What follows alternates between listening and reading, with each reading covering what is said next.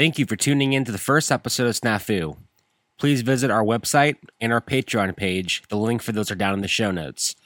There you can find all kinds of bonus content such as pictures of the characters, maps of the airfield, Q&A episodes, and much, much more. This podcast contains explicit content that may not be suitable for some audience members. Listener's discretion is advised.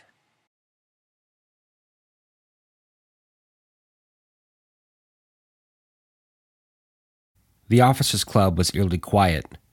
No music was playing on the record player. No guitars were being played. No alcohol induced laughter or storytelling could be heard.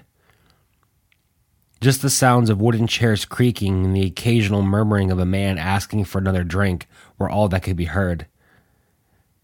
Jack looked around the room and saw the men who inhabited the space. None of them looked like the brave soldiers who were winning a war. None of them looked like the brave heroes that people back home were talking about and writing about. Looking around the room some more, Jack began to wonder if anyone back home would recognize these men for the men that they once were before they flew off to war. Would their own mothers be able to recognize them? He thought to himself. Would their girlfriends or wives be able to pick them out of a crowd? So many of these men were frail by comparison to the men that they once were before they arrived in England. So many of them, while physically they might look the same, they now acted different, spoke different, and lived different. They were no longer ordinary men, for they were the result of a war that swallowed their friends, who were good young men and had so much to live for yet never got to live it. They were the types of men who experienced the kind of hell that only a select few men from every generation know of and they were the kind of men that experience this type of hell that kills the spirits of those who survive it. Jack aimed his sights and thoughts on the paper that was in front of him. He had been sitting at this table with the paper in front of him and a pencil in hand for almost half an hour. It wasn't that he didn't know what to write or how to write it. It was the fact that he didn't want to write it. Writing out the words meant that what he was saying was in fact real Writing out the words meant that he knew what was coming for him. Other men have written letters like this, and he always thought that they were bleak and morbid for doing so. He thought that it was the sign of giving up or giving in to the dark thoughts that plagued the minds of airmen in between missions. However, after the last few weeks, his own realization of his possible demise seemed all too real and unavoidable. Men die every mission. That's just a fact. Yet he never thought he was in that group of men. He always pictured himself as the one who returned home from war, like his father did, with medals, artifacts, and stories to share with his kids, who would look at him with a sense of pride and admiration. Maybe it was his youthful arrogance, or possibly his youthful ignorance, that made him think this way.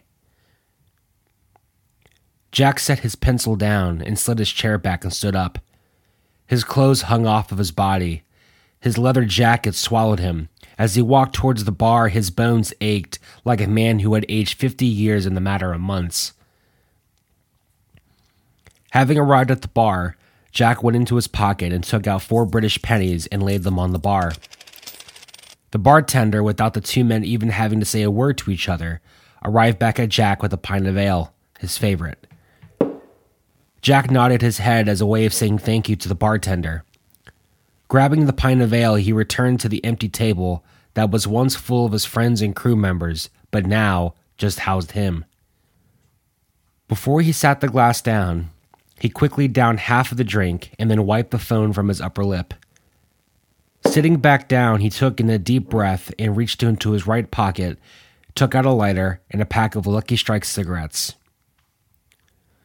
Placing one cigarette in between his lips and putting the rest of the pack on the table, he lit the cigarette and, after procrastinating for a few more moments, sat forward, grabbed his pencil, and began writing. Dear Mom and Dad, if you are receiving this letter, then your world has just ended. You have received a telegram that has caused your biggest fears to come true.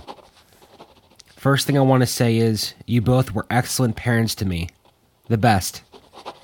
You raised me right, and I'm sure many of my fallen military brothers were blessed by the man that you raised me to be. Some of them, through your letters to them, felt like you were one of their own parents, and to that I say thank you. Second, please take care of Marlene. I know you two never got close, but please see to it that she finds someone else that will make her just as happy. She too will receive a letter like this in the days to come. Help her through it. This can't be easy for her. And third, don't grieve too hard. You always told me that death is not the end, and that our time on this earth is minimal to the time we will have together in the world to come. Dad used to always say, in times of peace, children are the ones who bury their parents. But we're not living in a time of peace now, are we? I guess as this is just the reality of the world that we live in. Mom and Dad, I love you greatly. I was so blessed to have you as my parents. You have made me the richest young man alive. Thank you so much for loving me, and thank you for doing what God has called you to do and to be. Love your son, Jack.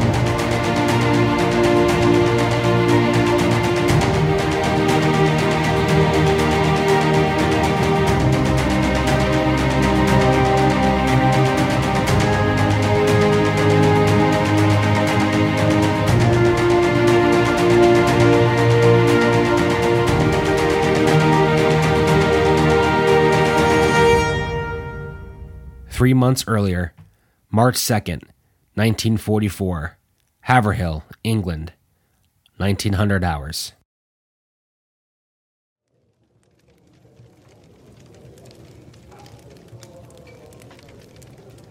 The Red Lion Inn was a quaint pub located about two miles west of downtown Haverhill, England. It looked originally to be an estate, but for the last 22 years it had served as a popular pub in the surrounding area.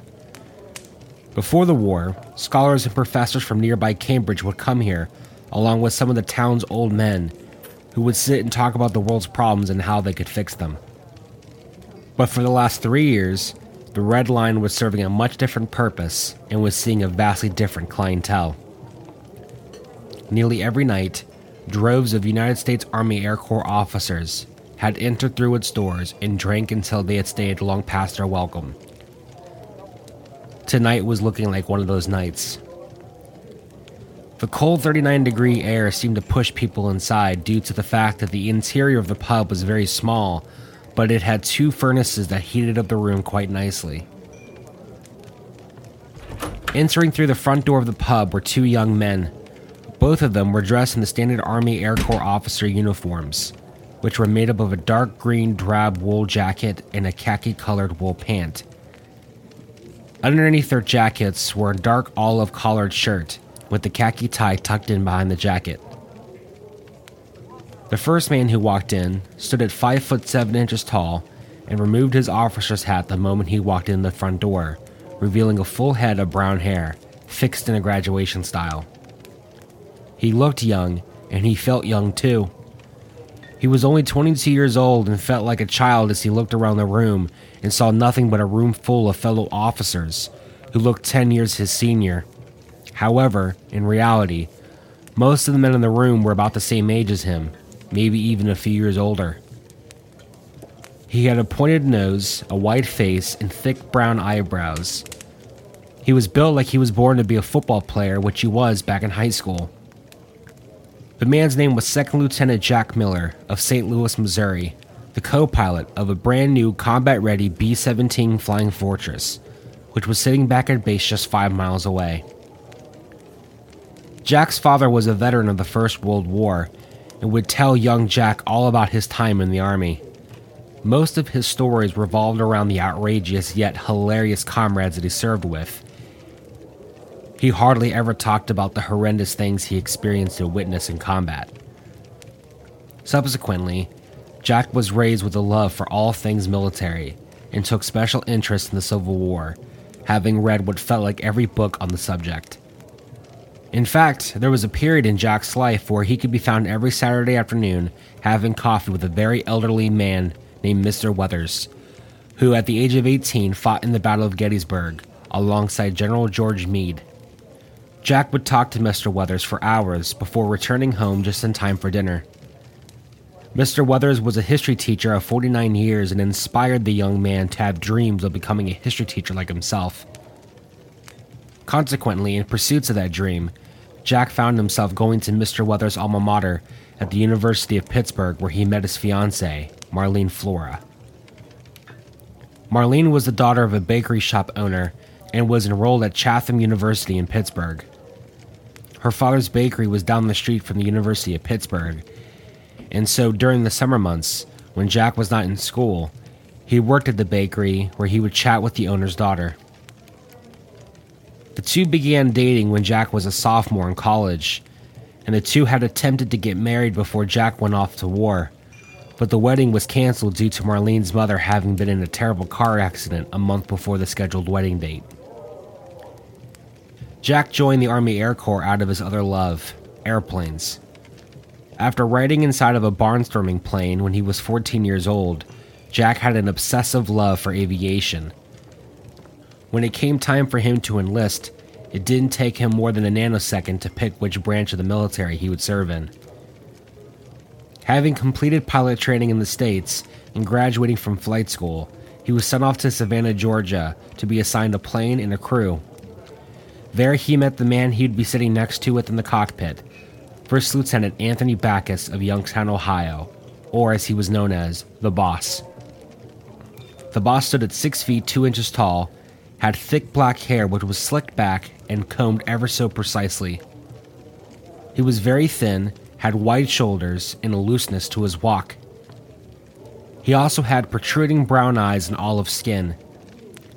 The boss had worked as a lawyer in Youngstown, Ohio before joining up in the spring of 1943. Having grown up with a father who worked in the harsh conditions of the rubber factory in Youngstown, the boss had no desire to follow his father's footsteps in the factory. He instead focused his eyes on becoming a lawyer like his uncle was. It was in law school where he fell in love with a woman named Catherine, and the two got married in 1941. The boss joined the Army Air Corps due to having previously been introduced to the world of aviation through reading about the famous pilot Charles Lindbergh and found that he was naturally gifted at handling an airplane. He graduated top of his class both in law school and in flight school. Showing great potential, the Army even promoted the 24 year old cadet to a first lieutenant. Jack, not wanting to make a scene, given he already felt like everybody in the room was looking at him, found an empty table just in front of the bar. Once Jack found the empty table, he walked right up to it, avoiding any direct eye contact with those in the room. The boss, however, had a much more robust entry. Following Jack's path to the empty table with a large smile on his face, he took in the room and all those who were in it. The room smelt of burning wood and cigarettes and looked like something out of a movie. The ceiling was low with long black wooden beams and would look like plaster in between the beams. The floor was laid with a brown oak board which ran the length of the building, which were accompanied by the wavy cream colored plaster walls that encased the room. The boss saw Jack sitting at the table with his back to the door. Walking up to the table, he looked at the three officers who were sitting left of their table. Only one of the three men bothered to make eye contact with the boss as he walked up past their table to get to the chair on the other side of Jack. The boss proceeded to then ask the men how they were doing the only one who responded back was the man who had previously made eye contact with the boss as he was passing them. Doing just fine, thank you, the man replied. The man was slender and had a five o'clock shadow and looked to be in his early 20s. He had short, dark, curly hair and held the rank of first lieutenant. Excellent. What are you drinking? Anything good? The boss asked. Gin, actually, the man replied. The other two officers looked annoyed at the boss, but the boss didn't seem to care. He continued his friendly chatter. Is that the thing to get here? Gin? Oh no, I'm just living in luxury tonight. I usually take a pint of brown and bitter. It's what this country's known for. I take it this is your first time out? The man responded. Is it that obvious? I'm not a huge fan of anything called brown and bitter. So what do you think I should get tonight? The boss asked him. That's up to you. Are you a clear alcohol man? I am. Well, I would recommend either gin or rum. Either one are my go tos when I'm out in the town and have extra lettuce in my pocket. All right, well, thank you for the recommendation. It's nice to meet you. Anthony Backus, 300th Bombardment Group, the boss said, extending his hand to the officer. It's nice to meet you too. Bill Norman, or as my friends call me, Mickey. Wait, did you say 300th Bombardment Group? Mickey questioned by leaning forward in his chair to shake the boss's hand. Yes, sir, the boss responded. Wait, I'm in the 300th. I don't recognize you, Mickey questioned. At this time, the other two officers sitting at the table had begun staring at the two chatting pilots. Is that so? What squadron? the boss asked. 530th, Mickey answered. So are we, the boss replied. Oh, so you guys are the new crew. You guys just flew in, what, three days ago, right? Mickey asked. That's right, the boss responded. That was when both the boss and Mickey saw the other two officers, giving them looks of annoyance. And that was when Mickey responded. Well, how about that? We'll chat some more later, I'm sure. You enjoy yourself tonight. Gin or rum, you won't go wrong.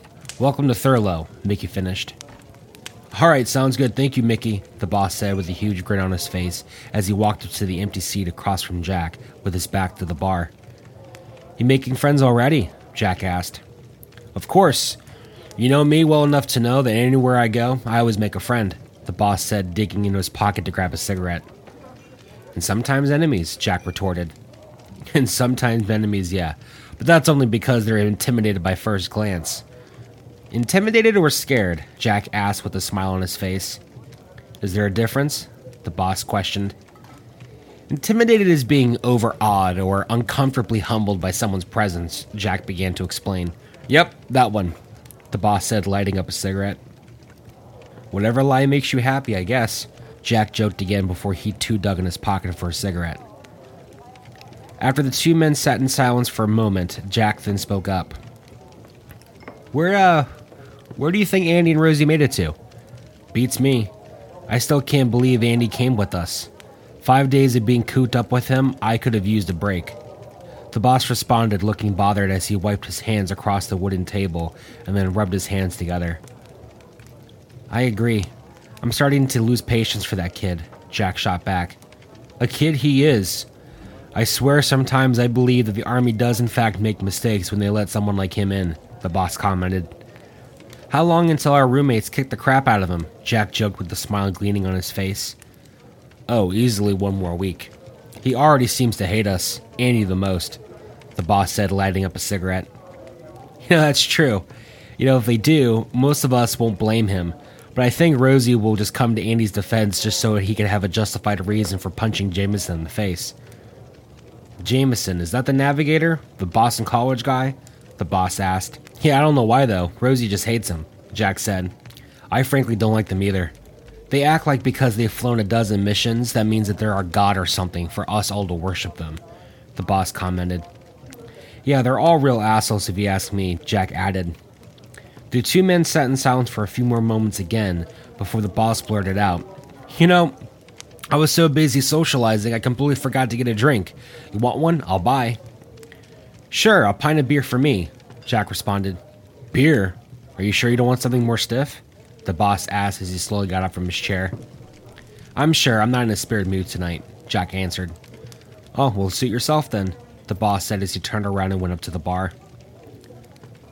Moments later, the boss arrived back at the table with a pint glass of light brown ale and a crystal glass of a caramel colored liquid. I hope you like warm and bitter, the boss commented as he slid the pint glass towards Jack. Taking a sip of the beer and giving a slight snicker, Jack responded, On a night such as tonight, I'm quite okay with warm and bitter. The boss didn't respond, but instead took a sip off of his drink before he opened his lips almost to a wide grin, exposing his teeth and breathed in deeply. Once he did, he let out a huge sigh of relief before he angled his chair, perched his legs on top of the chair that was to his left and to Jack's right.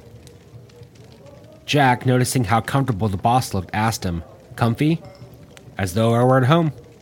Although if I were at home, I'd be at a bar and a pub, wearing normal clothes, not this itchy wool uniform, and I'd be drinking good old American beer, not this Scottish antifreeze. I thought the guy told you to try the rum or the gin tonight. Jack asked, giving off a look of confusion as he tapped his cigarette over the ashtray. I don't like either one, to be honest with you. I'd rather try the whiskey, but as I'm now discovering, Irish whiskey, which I love, and Scottish whiskey, which I've never tried, are nothing alike. At least this stuff isn't. The boss explained as he took off his hat and put it on the table in front of him. What kind is it? Jack asked. I don't know. It's got a green label on the bottle, and the Brit behind the bar told me that it was from Scotland and told me that they haven't had Irish whiskey here since the summer. I'm sure the U boats are responsible for that too. The boss jabbed. Yeah, those pesky U boats. I'm sure Rosie will love it though, Jack commented. It's possible. I'll give it to him and see what he thinks, the boss said. As Jack was getting ready to say something in return, the front door of the pub flew open, and a tall, broad shouldered man with a barrel chest and short, dark, curly hair walked in. The man was 22 year old Second Lieutenant Andrew Moreland of Charlotte, North Carolina. Andrew, or as he was known as Andy, had a sad and rough upbringing. At the age of nine, he was told that his father had been killed while working at the lumber mill not too far from his house. The gruesome death left the family with no physical body to mourn over and to bury, and because of that, his family never felt closure. Andy and his mother then moved to Charlotte, where his mother worked at a local hospital and would often bring her only son with her to help clean the bed sheets. It was during this time that Andy became very close with his mom, and the two have had a strong bond ever since. When Andy was 17, he went off to college at Yale and graduated at the top of his class. While attending college, he found out that his uncle, who was a banker in Asheville, had passed away, and Andy inherited $9,000 from his uncle. He celebrated by buying him and his mother a house close to the college. After graduation, he volunteered for the United States Army Air Corps because he felt like it was safer than being an infantryman or a seaman. In the spring of 1943, while Andy was at basic training, he met his bunkmate, the boss. Almost a year later, the two men were brought together again in Savannah, Georgia, when he was assigned to the boss's crew. Andy looked around the room before spotting the boss and Jack, and then began walking towards them. The boss and Jack both took in deep breaths and caved in their shoulders before giving each other a look of regret. Andy walked in with his head hung low, a counterfeit strut to his walk, and his uniform looked like it was a tad too small for his large build. He stood at about six feet tall and looked like he weighed 220 pounds. Taking his large hands, Andy grabbed the back of the chair that sat between Jack and the boss and pulled it out so far that it hit the table of the three officers who were sitting left of their table. Much to the other officer's shock and frustration, Andy didn't seem to notice before he sat down, shoved himself under the table, and put his elbows and arms on top of the table. Looking up, he said softly to the boss, Hello. Hi, Andy. The boss begrudgingly muttered. What's wrong? You guys look like you just heard some bad news. Andy asked. No, you just missed it. We were sitting here having a nice moment of silence before some hemorrhoid walked in and ruined it all. Jack commented before taking another sip of his beer. Jack could see that the boss was shooting him a look that he knew meant that he was already going too far with Andy. Really? Who was it? Andy asked. Are you serious? Jack asked before feeling a kick under the table, which he knew came from the boss. Never mind him. He's had a few glasses of beer too many. Where's Rosie? The boss asked, trying to quickly change subjects. It was right behind me, Andy muttered, looking over his right shoulder at the front door, which was still open. Just as the boss was about to ask Andy to close the door, Rosie walked in the room with a lit cigarette in his mouth. Isaac Rosenthal, also known as Rosie, was an average height man with short black, semi wavy hair, which was combed to the side under his hat.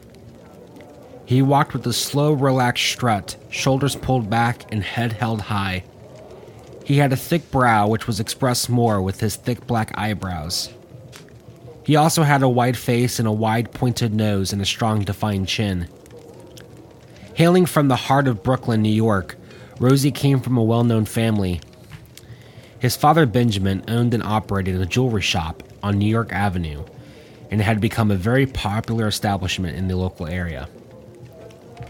When Rosie was 13, he began playing basketball and became so good at it that he was the captain of his basketball team both his sophomore year and his senior year of high school. He even played on the team at Cornell University where he went to school for mathematics. Rosie's temperament was the opposite of his three contemporaries. At first glance, he was a quiet, soft spoken, sarcastic, shy, and reserved man. His father would always compare Rosie to the lions at the Brooklyn Zoo, since while they were in the cage, they looked and seemed so tame, docile, and harmless.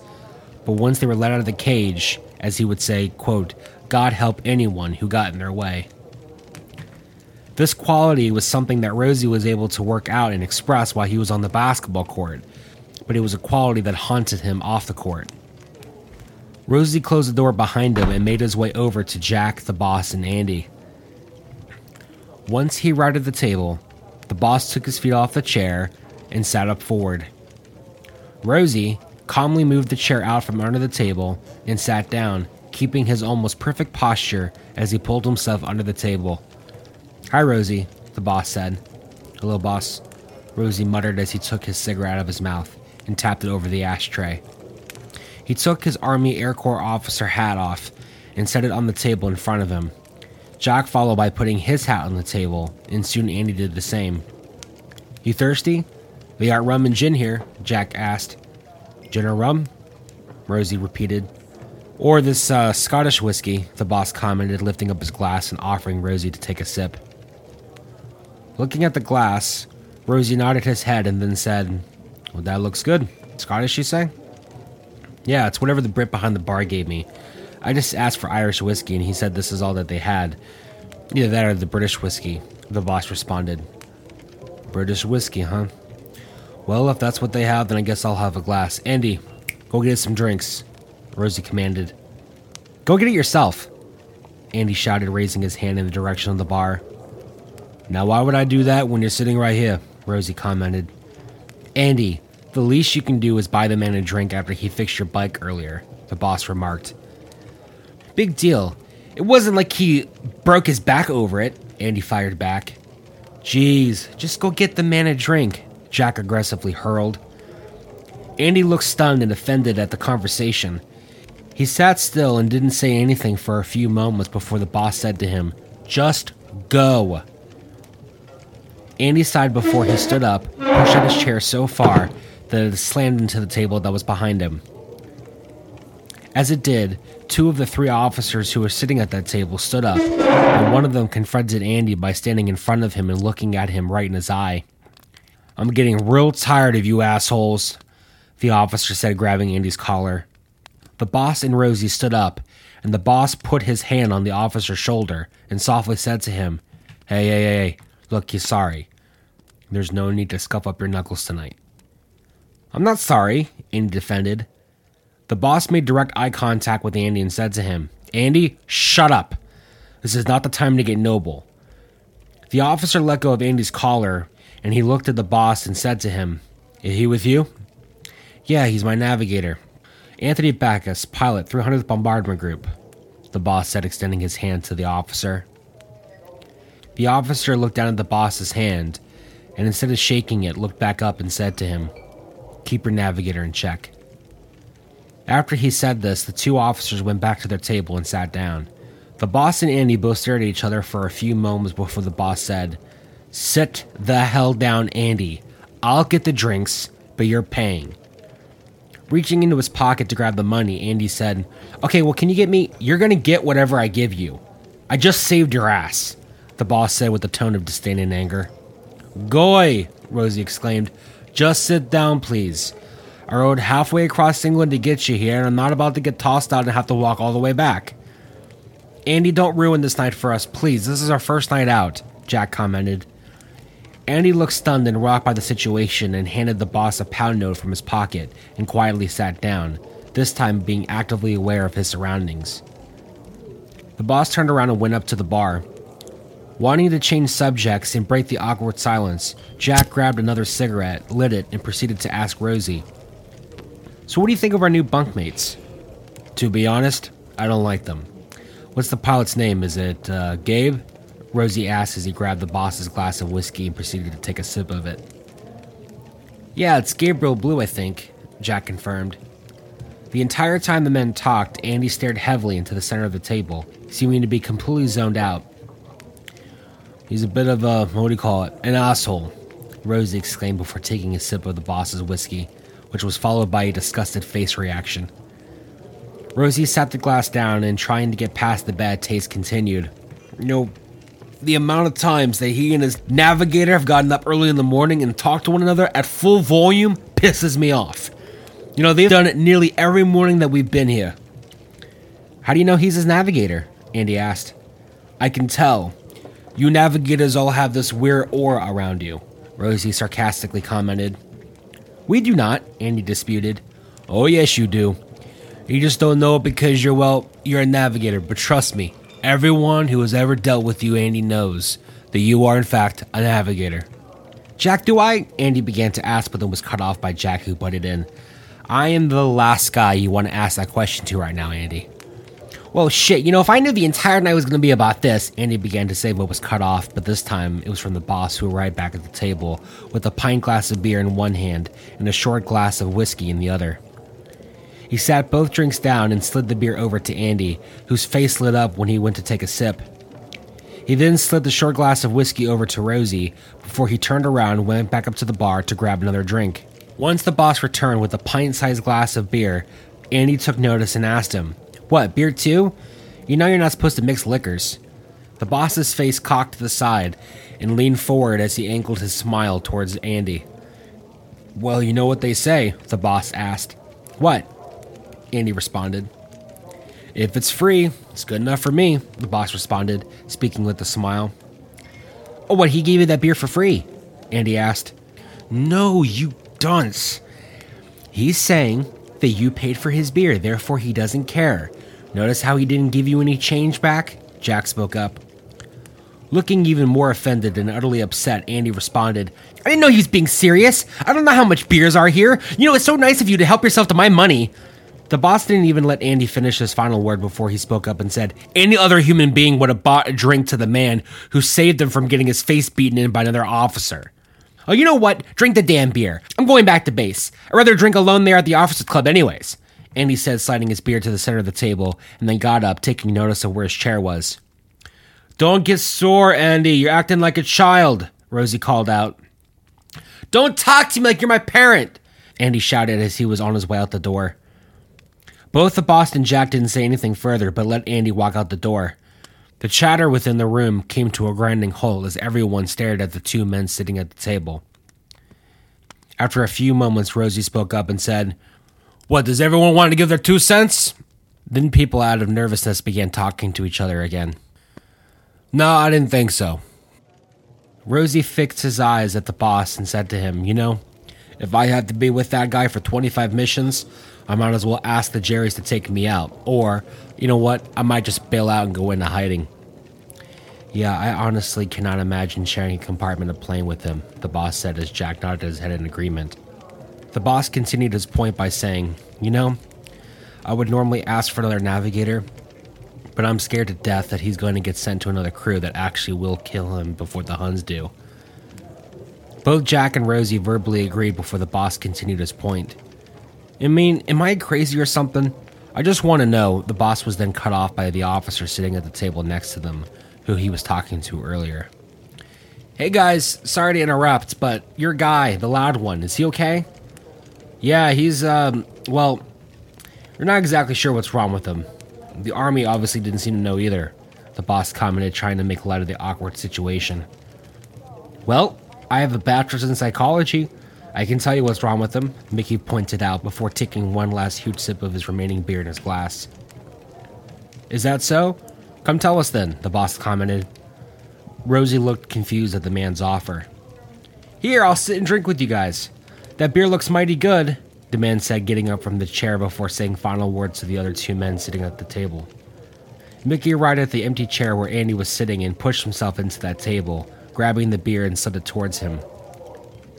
So I met this guy earlier, Mickey commented, pointing to the boss, and then continued. But who do I owe this wonderful pleasure of meeting? This here's my pilot, Lieutenant Jack Miller, and this here's my bombardier, Lieutenant Isaac Rosenthal, but you can call him Rosie. As the boss introduced them, both Jack and Rosie shook the man's hand and rested back in their chairs. And you are? Rosie asked. Oh, sorry, Lieutenant Bill Norman, but everyone seems to call me Mickey. Why's that? Rosie asked. What, Mickey? Well, it's sort of a funny story.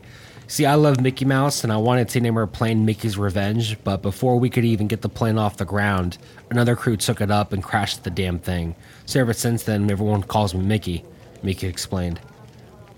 Wait, so you're saying someone else flew your plane and then crashed it? The boss asked, sounding stunned. Yeah, we weren't even here for two days, and another crew from my squadron who were without a plane were assigned to our brand new one and they collided over assembly, explained Mickey.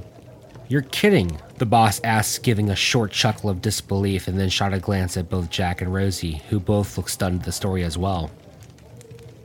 It actually happens more often than you think. Oh, before I forget, what hut are you guys in? I was trying to remember who your bunkmates are, Mickey asked. 299, said Jack. Okay, yeah, 299. We're just across from you guys. We're in Hut 290. You guys are in that little circle section, right? Mickey asked. Yeah, the grassy one with the table, right? asked Jack. Yep, that's the one. Yeah, if you're standing outside of your hut door and you look straight across, you'd be looking at our hut. So then that means that you're bunking with Captain Blue, then, right? Yeah, we were just talking about him, actually, Jack said, looking over at Rosie. Yeah, he's quite the character, I tell you that. We call him Hawkeye because of his uh, piercing eyes. I flew with him on as a replacement pilot for him once on a mission to Emden. He had no patience or tolerance for any mistakes or fumbles, Mickey explained. As Mickey talked, Jack thought it was odd that Mickey couldn't seem to keep eye contact for more than a few seconds or so. When Mickey would go to talk, his eyes would focus on the area around a person's face, but hardly ever looked at a person's face. How many missions do you have under your belt? the boss asked as Mickey took a gulp of his beer. Well, as of yesterday, I've flown a total of eight.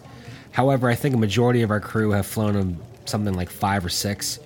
We were just low on pilots during big week, so I ended up flying back to back missions that week, and so did my pilot before he got flack in his ass. Flack in his ass? Rosie asked with a slight smile in his tone. Yeah, he was flying with the rookie crew on a mission to, uh, I think, Augsburg, I don't know, but it was a long haul. I can tell you that. But, anyways, when we came back, I saw them putting him on a medical jeep, and that was when he told me that over the target, a piece of shrapnel about the size of a dime or so went right up through his ass cheeks. Dear Lord, is he going to be out for long? The boss asked. No, no, no, I think in a week or so he should be back. But, anyways, the guy, is he in your crew? Mickey asked, changing topics. Well, he's currently our navigator, the boss replied. Is he good? I'm talking about in the sky, Mickey asked. He is. I'll give him that. He took us all the way across the pond without incident, the boss responded. That's good. The worst thing a crew can have is a shitty navigator. I've seen a lot of planes go down because of some damn navigator that lost course and couldn't tell the difference between the French coast and the English coast, explained Mickey. Does that happen a lot? The boss asked, sounding concerned. I've seen it happen twice so far. One was minor, but the other one was real bad. We ended up going through two thick flak fields because the lead navigator lost his heading and didn't notice for 15 minutes, Mickey expounded. 15 minutes? Holy cow, that's quite some time, the boss commented. Yeah, but anyways, your navigator. I would bet all the money in my pocket that he's a trust fund kid, Mickey guessed as he crossed his legs under the table. You're close. You got all that from just watching him for five minutes? Jack asked. No, I just took a guess. To be honest, I just didn't want to sit over there with those two happy go lucky bags of fun. Mickey kidded, using his thumb to point to the two men he was sitting with earlier. Looking at the two men, Jack leaned in towards Mickey and asked him, Who are those guys? Well, the one who almost fought your navigator is Captain Benjamin Harold. He's a pilot in our group's 528th Squadron, and he might just have the best name for a plane I've ever heard. Mickey commented before he took a big gulp of his beer. What's that? Jack asked. Give me a yank. Both the boss and Jack gave a slight chuckle, but Rosie didn't seem amused. So clever, right? Have you guys named your plane yet? Mickey asked. We have, actually. We've named it Load of Bull. The boss dramatically presented, using his hand to glide across as if he was revealing the words in front of him. Load of Bull. That's actually a swell name. Have you guys painted it yet? Mickey asked. We have. Our crew chief is actually really good at painting and he did our artwork for us, the boss explained. What's his name? Mickey asked. Bruce. Uh, he's a short, stocky guy, scruffy face, rough Philly accent, the boss described. Yeah, sorry, not ringing any bells. I'm sure I've seen him around, I just don't know him. Is he good? You guys liking him? Mickey asked. Oh, yeah, he's been awesome. He only charged us five packs of cigarettes for the nose art. I thought that was pretty generous, Jack butted in. Yeah, that was. A friend of ours had his done for 30 bucks, said Mickey. Oh, really? Wow, okay, so I guess we really did get a good deal, the boss commented with a smile on his face. You didn't think you got a good deal? Mickey asked. The boss paused and gave a big grin and then said, I was the one out four packs of smokes. Both the boss and Mickey chuckled, and that was when Jack again butted in and said, Tell him why, though. Tell him why you had to fork up four of the five packs of cigarettes. The boss smiled at Mickey, then leaned forward and said, The name was my idea, and I had to convince the rest of the crew, and I said that if they picked my idea, I would pay the price. Well, who gave the other pack of cigarettes? Mickey asked. Andy did. He thought if he gave up a pack of smokes that the boss would take more of a liking to him. I tell you, that guy has problems, Rosie spoke up. I see. Were the rest of your crew okay with the name? Mickey asked. Just as the boss was getting ready to speak, Jack spoke up again, saying, Most of them liked my idea. Even Rosie here liked my idea. What was it? Mickey asked. The boss didn't look amused. In fact, he even looked irritated. Bamboozled, Jack declared. That's not bad. I like it, Mickey said. You're full of it, you don't have to fib, the boss commented back. They did like it, but tell it how you want to. The plane's named after your idea, anyways, Jack noted. They all warmed up to it, the boss confirmed. Speaking of which, where are your guys tonight? Mickey asked. The boss paused, looked at Jack, and just shrugged his shoulders and then grabbed his beer glass and before chugging it said, I'm sure they're at some pub tonight living it up.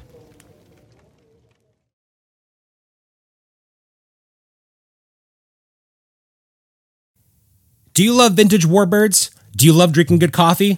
Would you love to be able to help keep warbirds in the sky by just drinking coffee every single morning? Well, believe it or not, you can by going to www.warbirdcoffeecompany.com and signing up for a bag of great tasting fresh roasted coffee. Guys, this is a veteran owned and operated business that I discovered back in July. Let me tell you something, I drink so much of the stuff that you could say that Snafu runs off of Warbird Coffee Company. These guys partner up with operators and museums, and for every bag of coffee sold, they give back to their partners to help keep the memory of the greatest generation alive. They're available for everyone living in the United States and Great Britain. If you want to find out more about who they are and what they do, go to the, one of their social media pages by just searching up Warbird Coffee Company. You can get 15% off your first order by visiting and subscribing to their website, www.warbirdcoffeecompany.com.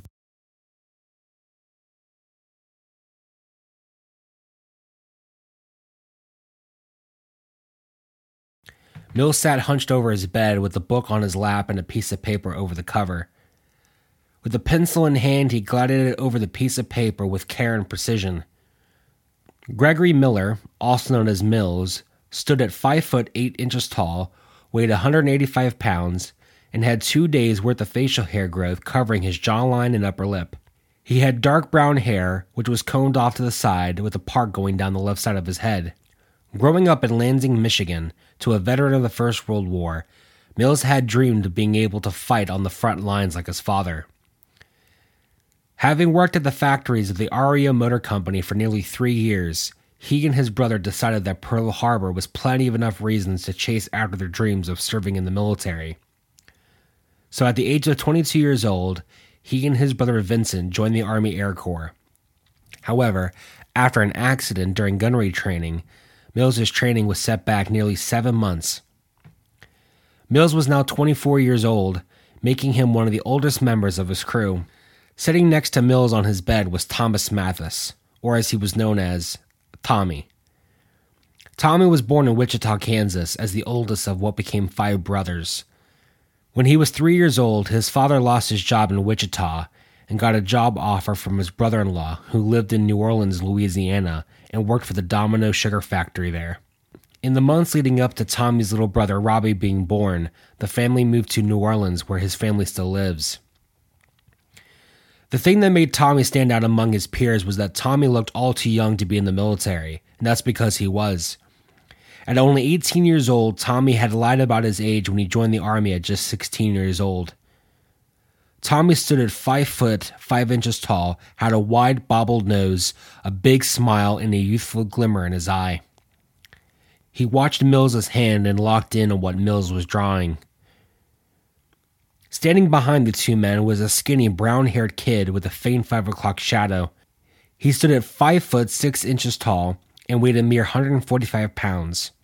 He was only 19 years old and had crystal blue eyes. His name was Bill Hilliard and went by the childhood nickname Beans. Beans was a native of Ashland, Wisconsin. His father owned a grocery store in Ashland, and Beans got his name from an incident that occurred when he was four years old. Beans went to work with his dad and was found in one of the aisles of the grocery store, eating mouthfuls of beans from a can that he had grabbed off the shelf and bashed open, thus giving him the nickname. At the age of 19 years old, Beans is the second youngest member of the crew, having joined up the day he turned 18 years old. All right, don't mess us up now, Beans said, looking over Mills's shoulder to see what he was drawing as well. Mills turned his head and looked at Beans and replied, Will you shut it? Beans, don't you have to go bore someone instead of just standing here watching him? Tommy commented. Well, hold on there. What are you doing? Beans interrogated. I'm giving Mills emotional support. I'm doing so by keeping quiet and letting him do his thing, Tommy added. Well, both of you, just get out of here if you can't be quiet. This is serious stuff here, Mills exclaimed. I know it is, Beans stated. That's why I want to make sure that it's, you know, right. What the hell are you guys doing over there? came a voice from across the room. The room that they were in was one of many enlisted men's Quonset huts located at the southern end of the airfield. A Quonset hut is a half cylinder structure covered with corrugated green drab painted metal. On one end of the hut was a wooden door, and on both sides of the door were two metal windows. The hut was a standard medium sized hut, measuring at 30 feet long and 14 feet wide at its base. The cold floor was laid with concrete, which were illuminated by the six metal dome ceiling lights which ran the length of the room. There were two coal furnaces spaced out 12 feet from each end of the hut, with a coal scuttle next to each one. The heat from the furnace was just hot enough to bring the temperature inside of the hut to a mere 67 degrees. However, due to the thin metal walls not being well insulated, in some spots a cold draft could be felt, stopping the hut from ever being above 70 degrees at nighttime. The room was divided into two sections, with the boys from the boss's crew sleeping on the right side of the hut and the men from another crew sleeping on the left side of the hut. The man who spoke up was sitting on his bed, which was placed at the left of the front door. He was wearing long white thermal underwear and thick wool green socks. Art, that's what we're doing over here, Mills called out. Art? What kind of art are you doing over there? The man called out. Just mind your business, Jodite, Mills yelled over. Yeah, mind your business, Jodite, Beans repeated. The man known as Jodite was a blond headed, tall, athletic built young man who felt like the big brother to the rookie crew. His leather jacket, which hung on the metal hanger beside his bed, had five yellow bombs painted along the shoulders, meaning he had flown five successful missions. You replacement greenies are starting to get on my last nerve, Jodite said, getting up from his bed and began walking over to where the three men were sitting. All three of them were wearing their Green Army A4 fatigue suits. These were normally worn for low altitude missions or served as an extra layer of warm clothing for their high altitude missions. However, they also served as perfect clothes to sleep in, since they were made of a thick wool. Mills's bed was in the middle of the room, and as Jodite walked closer to the three men, Jodite could see two more boys who belonged to the boss's crew. The first one, who was laying on his bed behind Mills, Tommy and Beans, was a quiet bookworm known as Skimpy. Skimpy, or as his parents named him, Charles Knight, was born and raised on a vegetable farm in Waterloo, Iowa.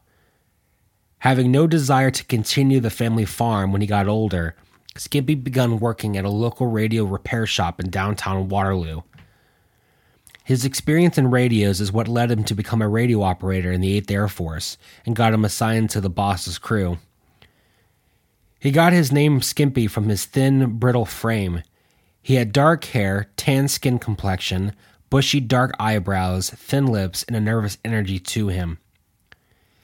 Skimpy was lying on his stomach at the foot of his bed, with the book laying on top of his pillow. He used his bookmark, which was a remnants of a movie ticket, to cover the line underneath the one he was reading. Good book? Jodite asked. Yeah, I guess, Skimpy replied. Tommy then turned around to see what Skimpy was doing, and after doing so commented, He's always reading something. You're just mad because you can't read, Tommy, Jodite commented as he stood behind Tommy and Mills. Looking down at Mills's lap, he saw what they were all looking at. You call that art? Jodite mocked. What, you think you can do better, Jodite? shouted Mills as he lifted up his head and stopped etching. Jodite bent down, ripped the paper out from under Mills's hand. Mills quickly got up and tried to grab it, but because Jodite was nearly six feet tall and had longer arms, he lifted the paper up above his head to protect it from Mills's hands. Oh, come on, give it back. You're to ruin it. Mills yelled out with Beans following suit. Yeah, come on, don't ruin the art. It's gorgeous. Jodite, with a smile on his face, showed the picture to the three men. The hand drawn picture was that of a long haired woman dressed in a tight woman's swimsuit and high heels. She had a half drawn smile, long legs, and giant breasts. This is not art, Jodite yelled as Mills snapped it out of his hands. It is to us, Mills retorted. Who is that supposed to be of, anyways? Your girl back home? Jodite sarcastically jabbed as he returned back to his bed. No, that's what's her name from the hospital. You know, Cheryl, the blondie, Tommy answered. The who? Jodite asked. You know who we're talking about, Mills called out. I don't, but you gentlemen can keep dreaming because I've never seen any woman on planet Earth that looks anything like that. Jodite added as he sat on his bed. That's because this is our, you know, our interpretation, Tommy commented after sitting back on his bed, which was in front of Mills's bed. That's a big word there. I see someone has been studying, said another voice from the back of the hut. Lying on his stomach at the back of the hut, next to Skimpy's bed, laid Albert Brew, a hotshot kid from Seattle, Washington. Al was the son of a Boeing engineer who helped to design the prototype for what became known as Boeing Model 299, or as it was now known as the Boeing B 17 Flying Fortress. His father was a strict disciplinarian and grew aggravated at his son's rebellious nature and sent him to a reform school outside of Seattle. There, Al discovered authors such as William Faulkner, Aldous Huxley, and Ford Madox Ford but the author who captured his attention and interest more than any of them was Ernest Hemingway.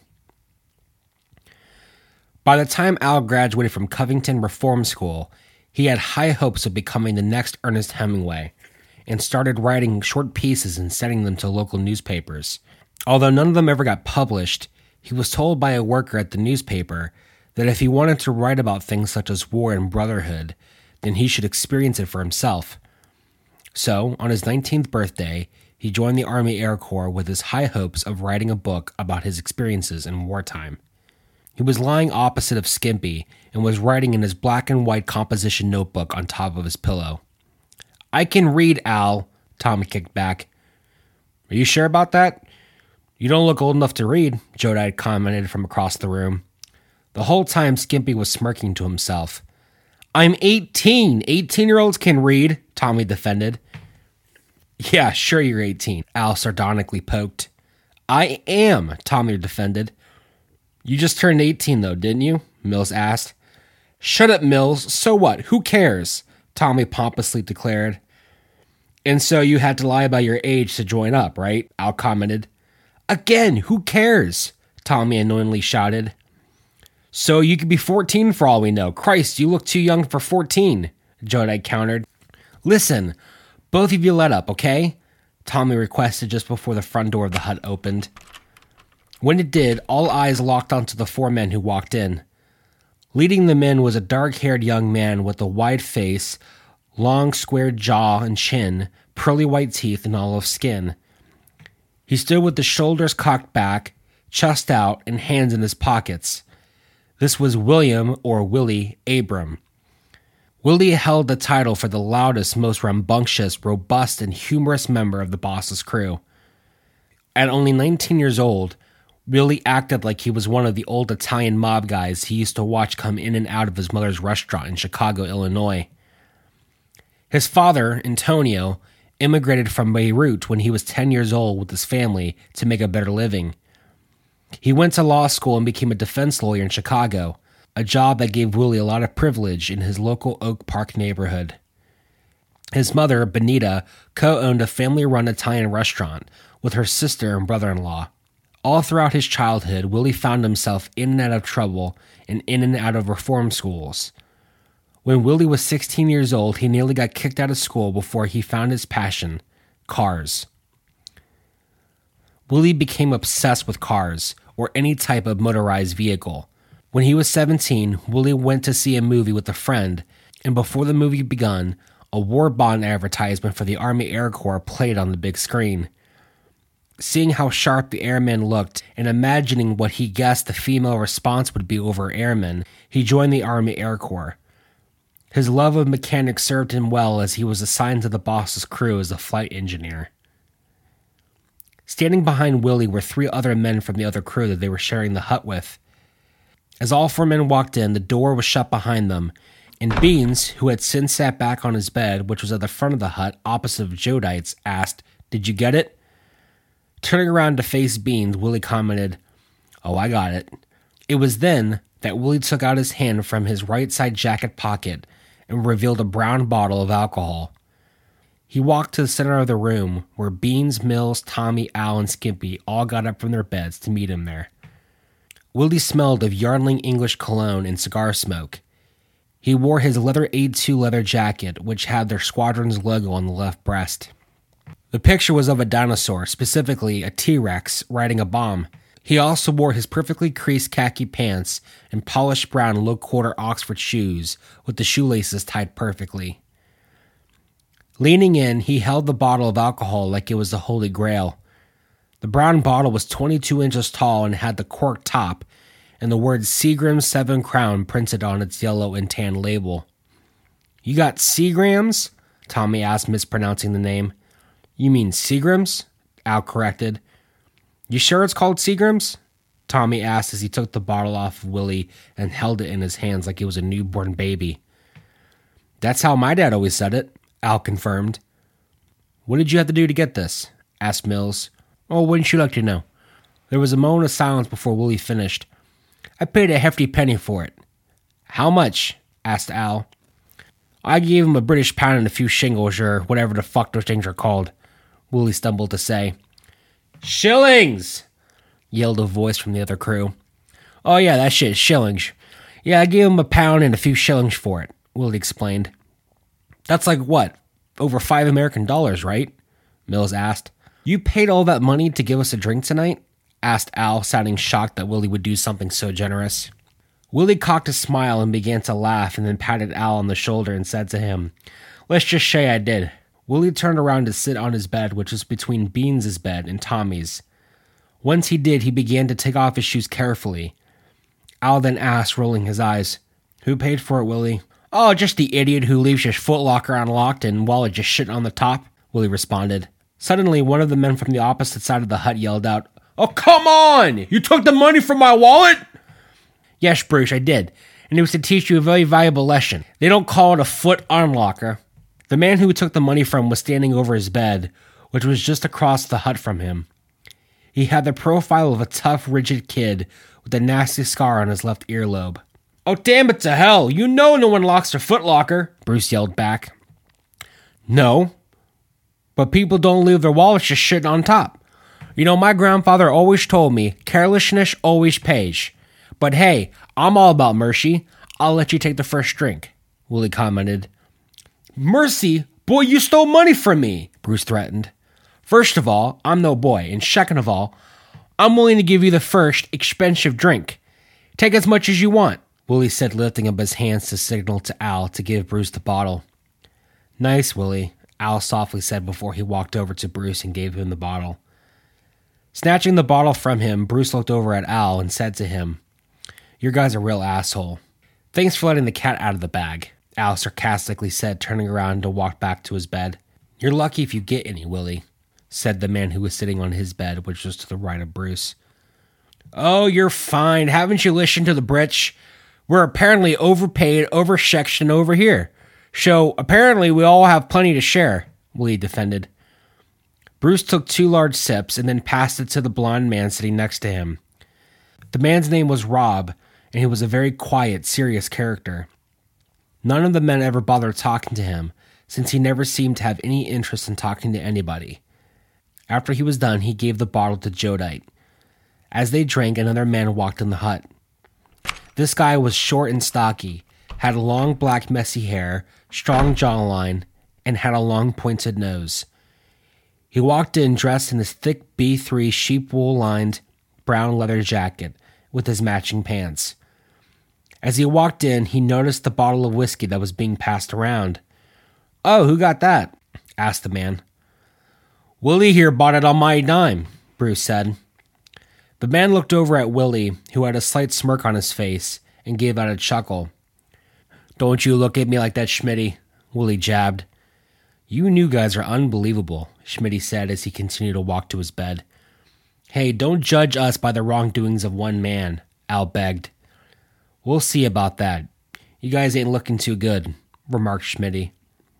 Schmitty began taking his thick leather flying boots off, and then followed by taking his jacket off. Did you get a chance to drink yet, Prusen? Schmitty asked the man who was sitting in the bed that was next to his bed. Prusen was the youngest member of the other crew, he was very thin, had fine blonde hair, and beady eyes. I did. Put some hair on my chest, Prusen said as he began to lie down and get under his bed sheets. Did you guys hear about Benny and Mo? Schmitty asked the group. Willie and the others didn't seem to know who Schmitty was talking about, so they just kept quiet and listened.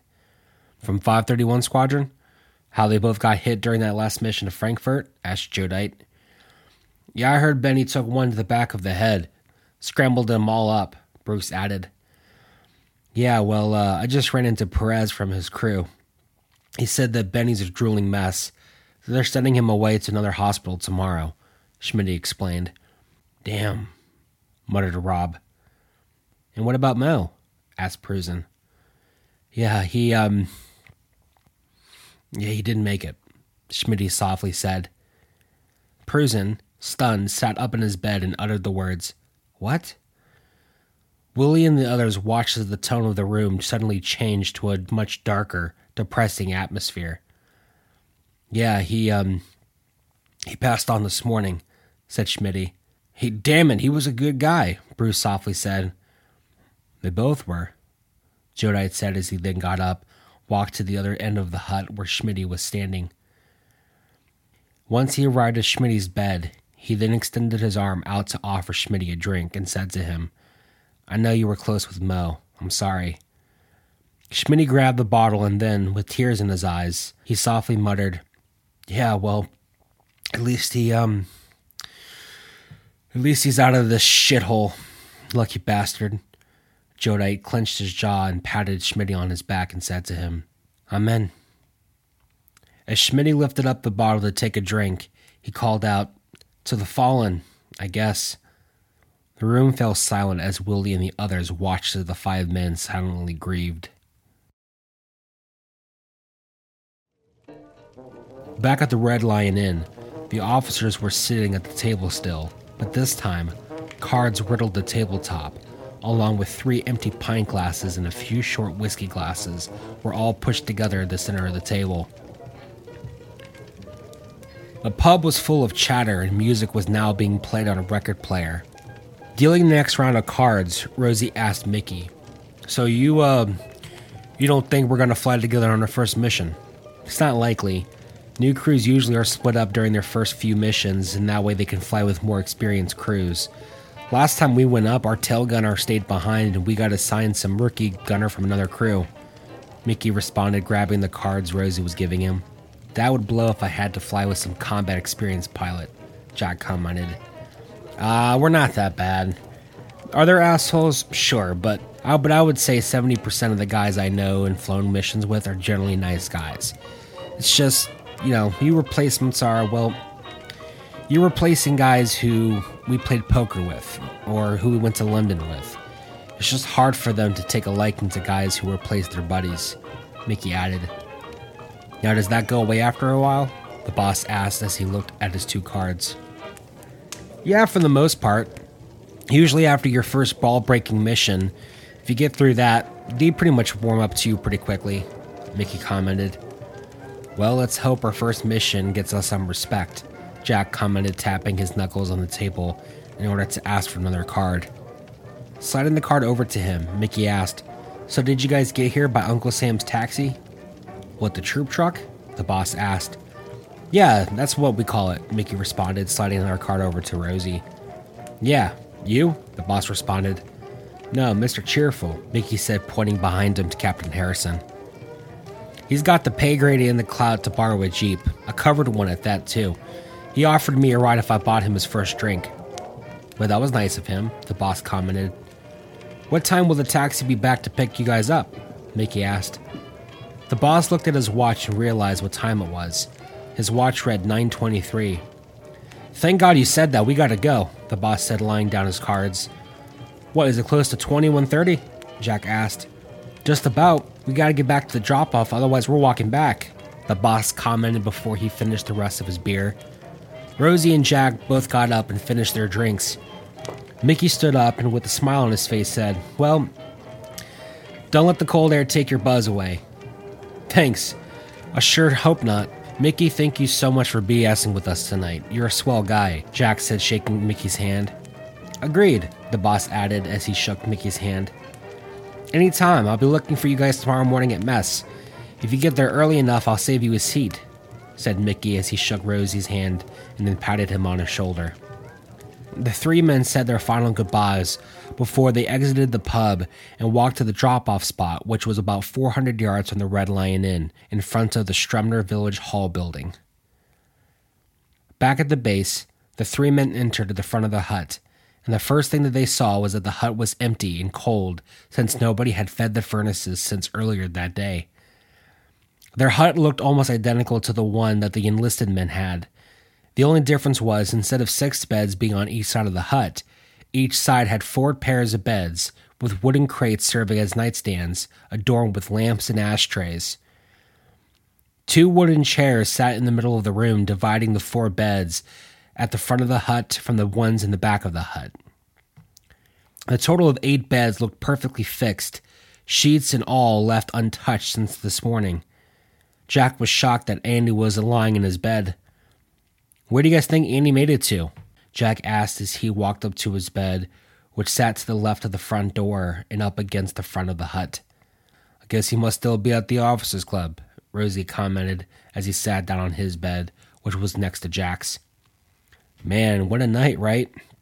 I like Mickey, Jack commented as he too sat on his bed and began taking his shoes off.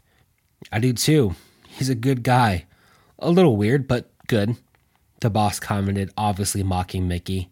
The boss walked over to his bed, which was across from Rosie's and catty corner from Jack's.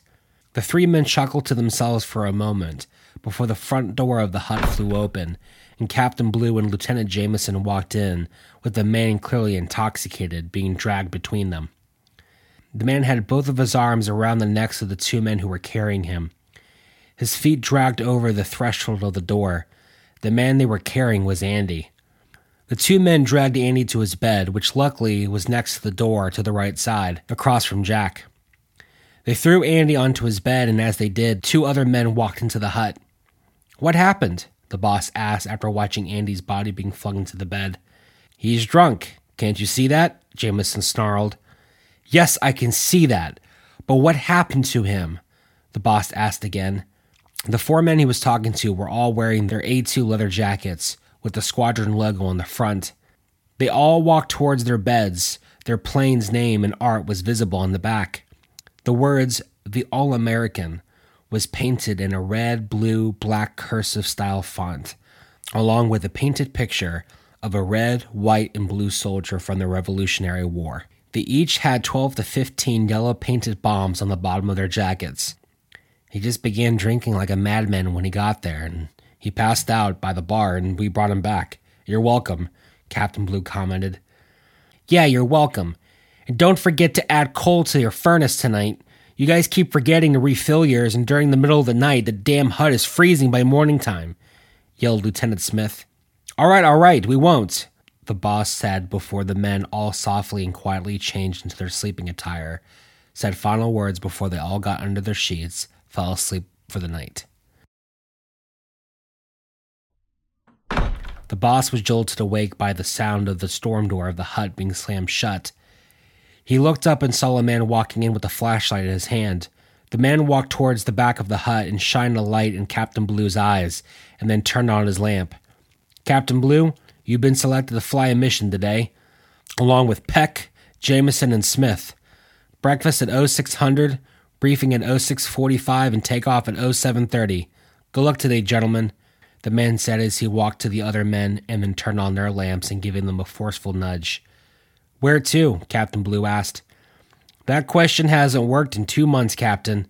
It's not going to work now. Show up at the briefing if you want to know, the man said as he exited the hut. The boss looked over at Andy, who was still lying on the top of his bed exactly how Captain Blue had laid him hours before. The boss looked at his watch and saw that it was 5:48 in the morning. Then the boss looked across the hut at Jack and Rosie, who were also awake and alert. Damn it! Why can't we sleep in while they fly our mission for us? Peck mumbled as he cupped his face in his hands. That doesn't sound like too bad of an idea, replied Jameson, who spoke at a loud volume. I would love to, but Uncle Sam is having a real tough mission for them. I could feel it. Captain Blue snarled, looking at the boss's direction. Leave us alone and talk more quietly, you goyim! Rosie yelled. Captain Blue and the rest of the officers were now up out of their beds and were getting dressed. That was when Blue walked over to the front of the hut and flipped on the light switch that turned on the ceiling lights. There, that's better. Oh, am I disturbing your sleep? I'm sorry. We'll be sure to take our time, Blue commented as he proceeded to walk back to his area of the hut. The boss rolled back over in his bed and put his face in the pillow and tried to ignore the loud chatter Captain Blue and his men were causing. A few hours later, the boss and the three others had woken up and were gathering their things and getting ready to head to the showers. Andy, who was still hungover, saw a white piece of paper laying in the middle of Captain Blue's section of the hut. He threw his bag on top of his bed and proceeded to walk over to it and pick it up. The boss was putting his socks in his bag when he saw Andy picking up the piece of paper. What are you doing, Andy? the boss asked. Just looking, Andy responded, standing back up and opening the piece of paper. Andy, it's not yours. Don't read it, Jack yelled out as he stood in front of the main door, waiting for the boss and Rosie to finish getting ready. Andy looked at the piece of paper and realized that it was a letter. The top of the letter read, My dearest brother. That was when he said with an ornery grin appearing on his face, Guys, this is a letter from Blue's sister. So what? Leave it on his bed. I'm sure he just fell out of his pocket, Rosie called out. No, you fellows don't realize the amount of blackmail we could have on him, Andy responded, his eyes skimming the letter. That's when the boss spoke up again by saying, Andy, whatever you think that means, trust me, it's not going to happen. Blue's crew is just hazing us because we're the new guys. I'm sure he's going to. Listen to this, Andy interrupted, showing the boss he wasn't listening. The boss rolled his eyes and proceeded to listen to what Andy found on the piece of paper. My dearest brother, Mom waits every day for the mail to come, thinking a letter from you is going to come. However, nothing ever comes. Gabriel, why? Andy paused reading and lifted up his head and seeing the boss, Jack, and Rosie looking at him with a look of disdain but Andy didn't think they were aiming their looks at him. This guy's such an asshole, he doesn't even write to his own mother. Jesus, what a piece of work, Andy commented before he continued reading. Last we heard from you, you worried us all. Have you begun to like your crew members? Are you still feeling homesick? Is that why you're not writing? Please, Gabe, let us know that you're still alive and that we're not going to get a surprise telegram from the War Department. As Andy continued to read, the boss walked over to Andy and snatched the letter out from his hands. Hey, come on, I was enjoying that, Andy yelled. Were you dropped on your head or something when you were a kid? The boss asked, folding the letter back up and putting it under Blue's pillow. What kind of hell of a question is that? No, I wasn't. What are you implying? The boss walked back up to Andy and scolded him by saying, Andy, you have no business reading another man's personal letters. Jesus! You nearly ruined our first night off the base last night, and you went to the officers club and got so drunk that that quote asshole you were just bitching about had to drag you all the way back here and laid you back in your bed. Well, he threw me first of all, Andy interjected. Andy, enough! The boss yelled back. Andy, you need to seriously think before you speak and do things. I'm beginning to think that Blue hates us because you make us all look like a bunch of dumb rookies, Rosie commented. Come on, Andy, you're an adult. Act like it, the boss commented before he walked towards his bed, grabbed his bag, and then walked out of the hut with Jack and Rosie leaving and embarrassed Andy standing in the middle of the hut. Later that afternoon, the men were all gathered around the airfield to watch the planes return from their mission. The group was sent to bomb a railroad junction in Belgium, and most of the men acted like they were expecting a good return today. The boss stood by the control tower, a few hundred feet in front of the two main aircraft hangars on the base. The planes were spotted over the horizon. The boss turned around to see Jack standing next to him, smoking a cigarette. I heard this was a milk run, the boss said to Jack. I heard that too this morning, replied Jack. Wish I had a pair of binoculars so I could see all the nose art and all the planes coming in, the boss commented. Doesn't Andy have a pair in his footlocker? We should have brought it, Jack confessed. Yeah, we should have. I doubt he's going to be using them, remarked the boss. Yeah, I bet he's still sleeping. He was when I was there a few hours ago. That hungover must have been a lot worse than he thought. I could hop on the bike and ride back to the hut and grab them. It will take me ten minutes tops, Jack asked.